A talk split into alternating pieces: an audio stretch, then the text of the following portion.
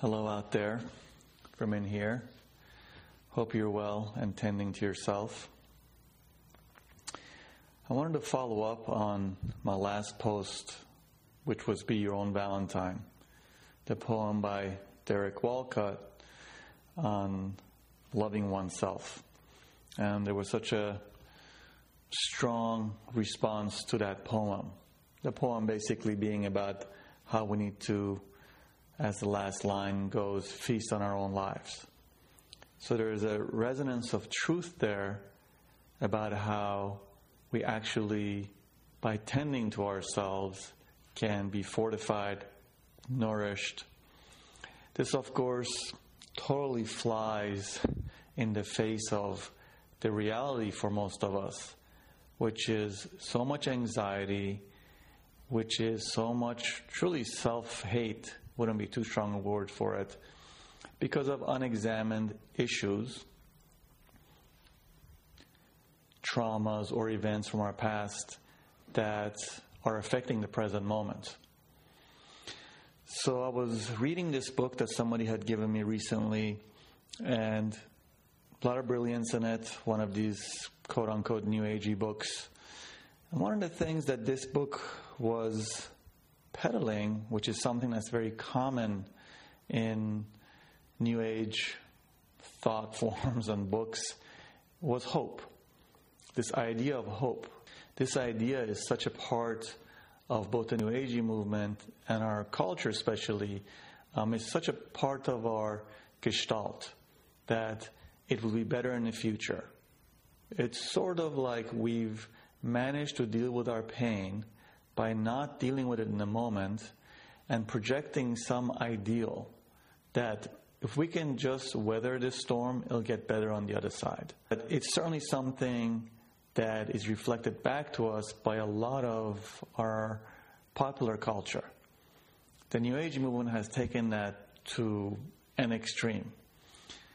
Now, not that there's anything wrong with hope, but the problem with hope is that it actually robs from us a dealing with, a living in, a relationship with the present moment.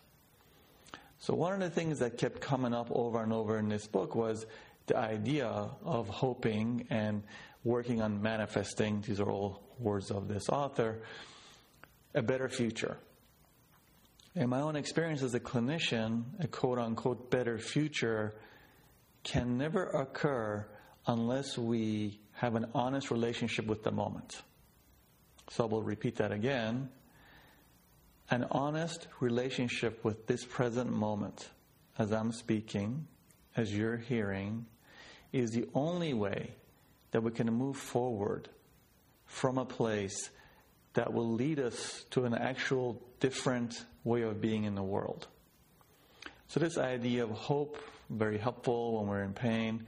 But what ends up happening is we just change the paint in the room.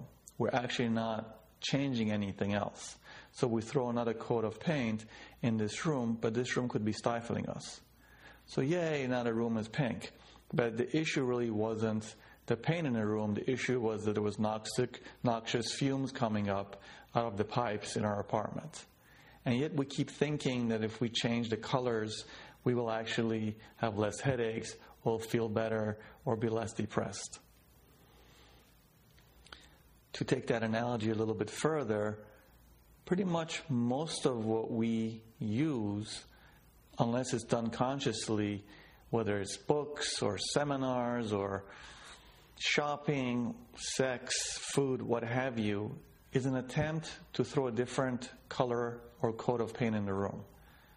It does not really change what's going on in the room, it just changes a superficial element, which actually might, for a minute or two, distract us enough from what's going on in the room.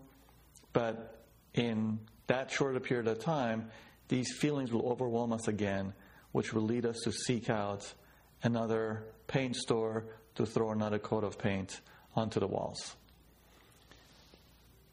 One of the most beautiful lines in that Derek Walcott poem, Love After Love, is You will love again the stranger who was yourself.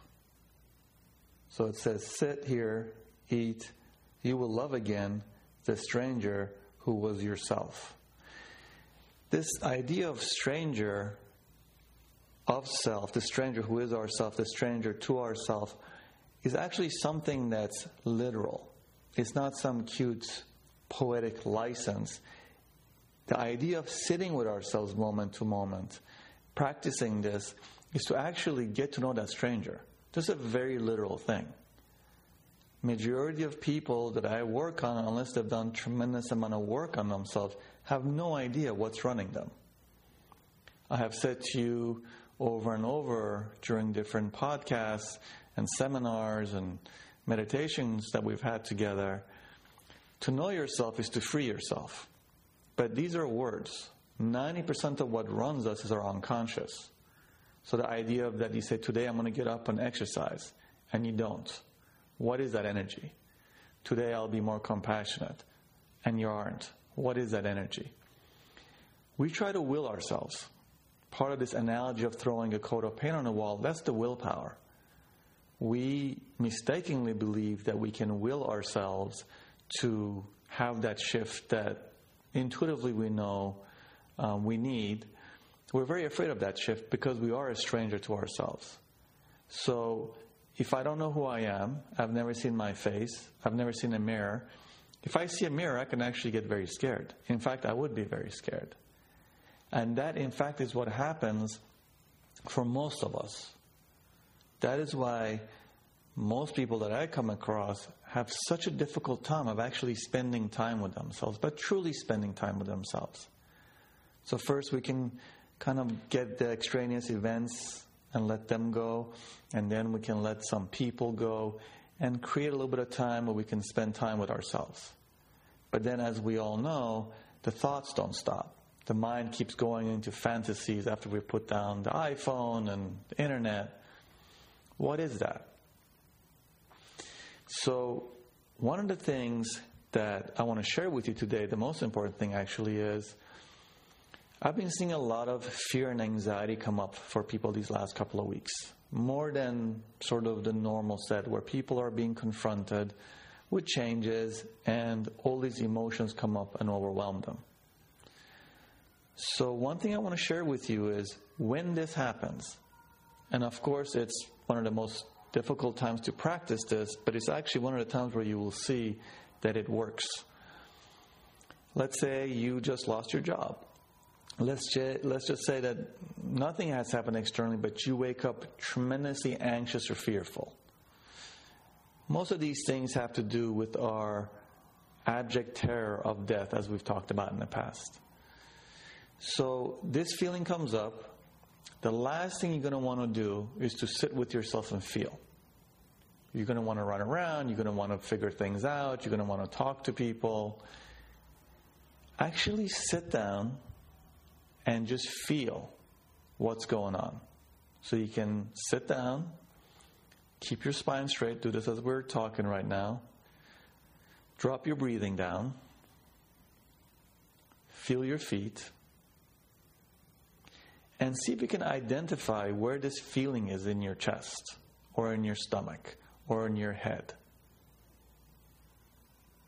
It tends to be in the upper body for most of us and in the chest or belly for most people, but obviously it's different for different people.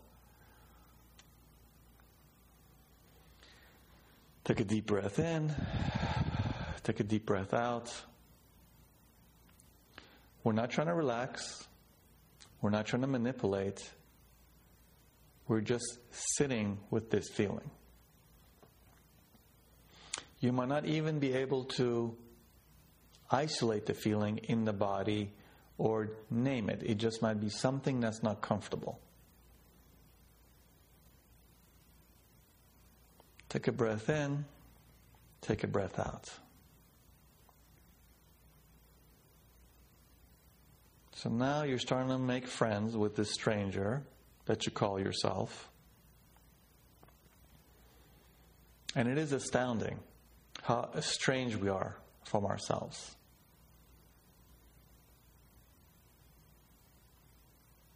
And one of the things you will feel as you do this is a sense of relief. After that initial pang of anxiety melts away, depending how much practice you have, you will feel some relief. Just from the simple act that you're not pushing this away or running away from it. Just by being present to this feeling, it shifts the feeling. That's the magic. That's the counterintuitive magic of actually sitting with things, being present to things. So, this peddling of hope that we actually buy wholeheartedly. So, the problem with it is that it glosses over the present moment. And the present moment is the only gateway we have to where we need to go. That peddling of hope diminishes this doorway. We have to start from this moment, from here, to go to the next level. We can't just jump over there. And again, the problem with it is the problem of this peddling of the hope is that it robs us of the moment, which is that connection. To add to this confusion, there's a connection, there's a connecting of meditation, spirituality, spiritual work with success, which really in our culture means financial success. So the business, the business success. So one thing that was amazing about this book was, again, there was a lot of brilliant pieces in it. But one thing was this unconscious, unexamined piece of what I just talked about in the next being that when we connect with these practices, we can actually then translate that to success in business. That that will bring us joy. But even forget about the joy, the fact that this will lead to success in business. Well, that's absolutely bullshit. One has nothing to do with the other. You can be quite a in tune, connected person and not be successful in business. And you can be a total nutcase and be amazingly successful in business.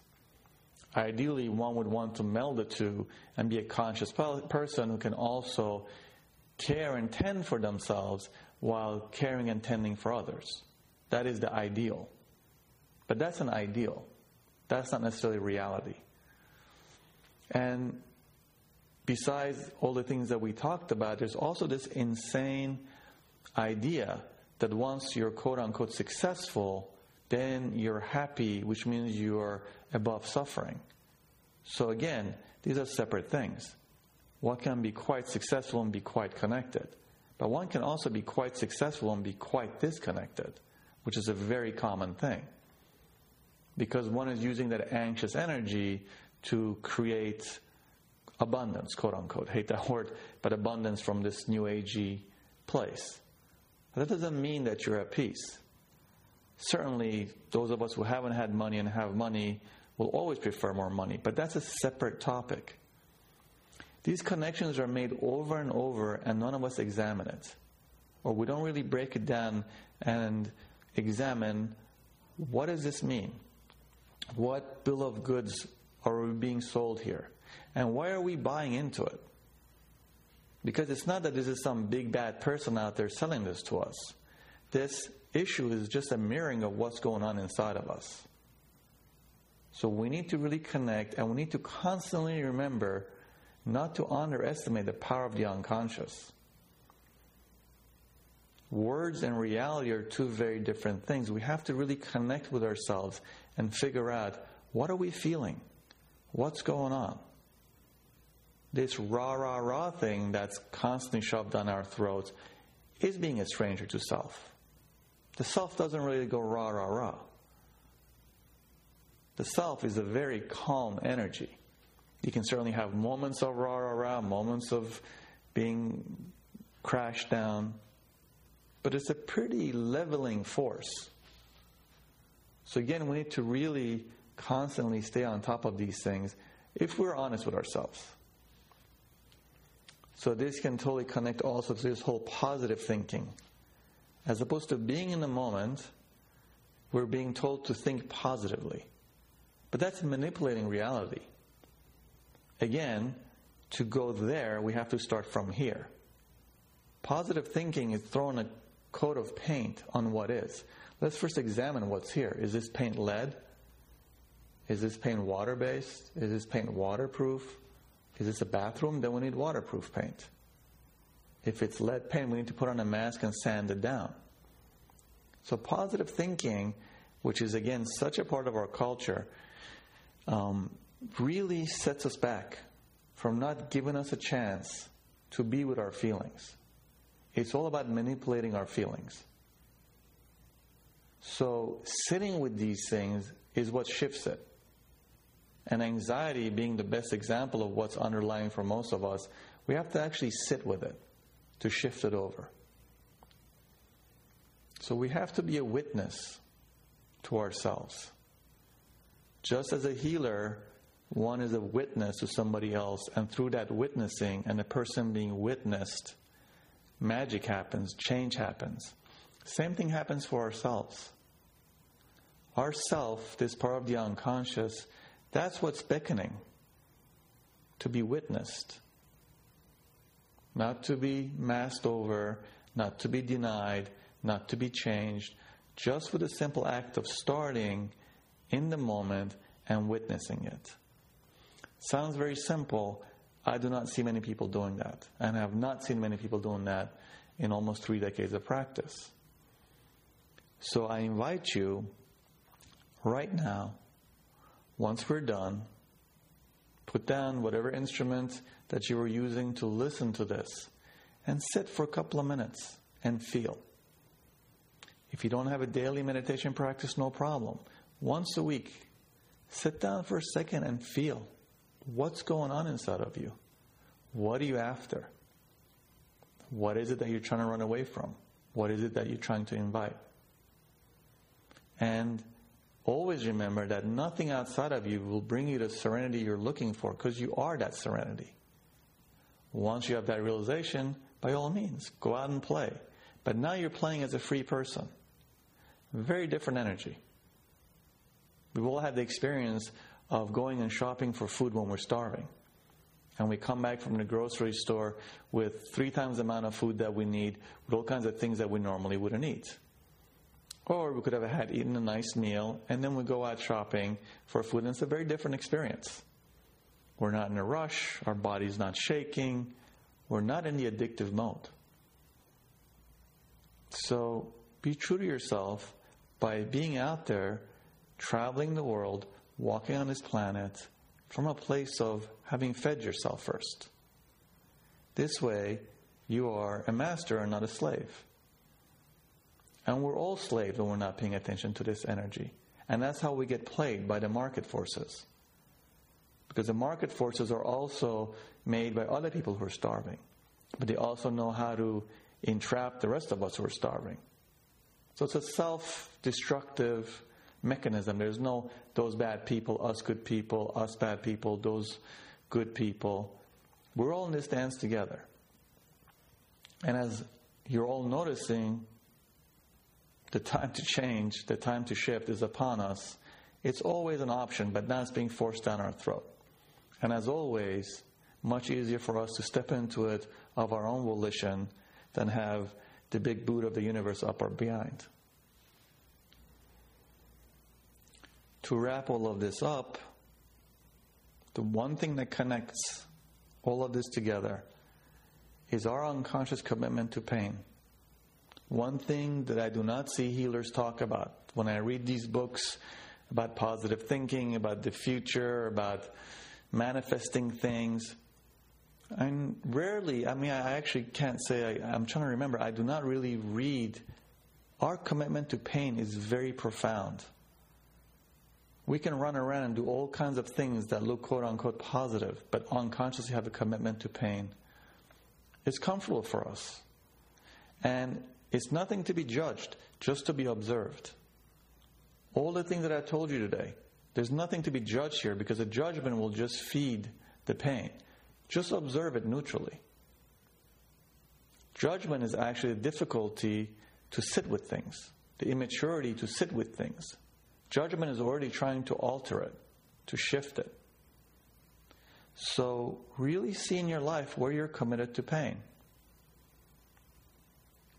This leads to obligation. Where do you feel obligated? What are the things that are poisoning you and you feel that you cannot release them? Where is the obligation to service in that pain? People in your life, places, things. So as we end, feel your hands, feel your feet, drop your breathing down, and sink the energy into your feet.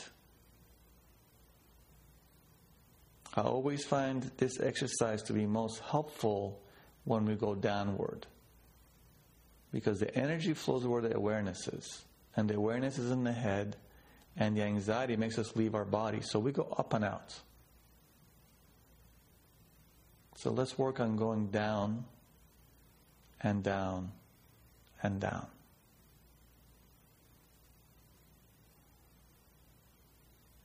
Make friends with yourself. Love to you.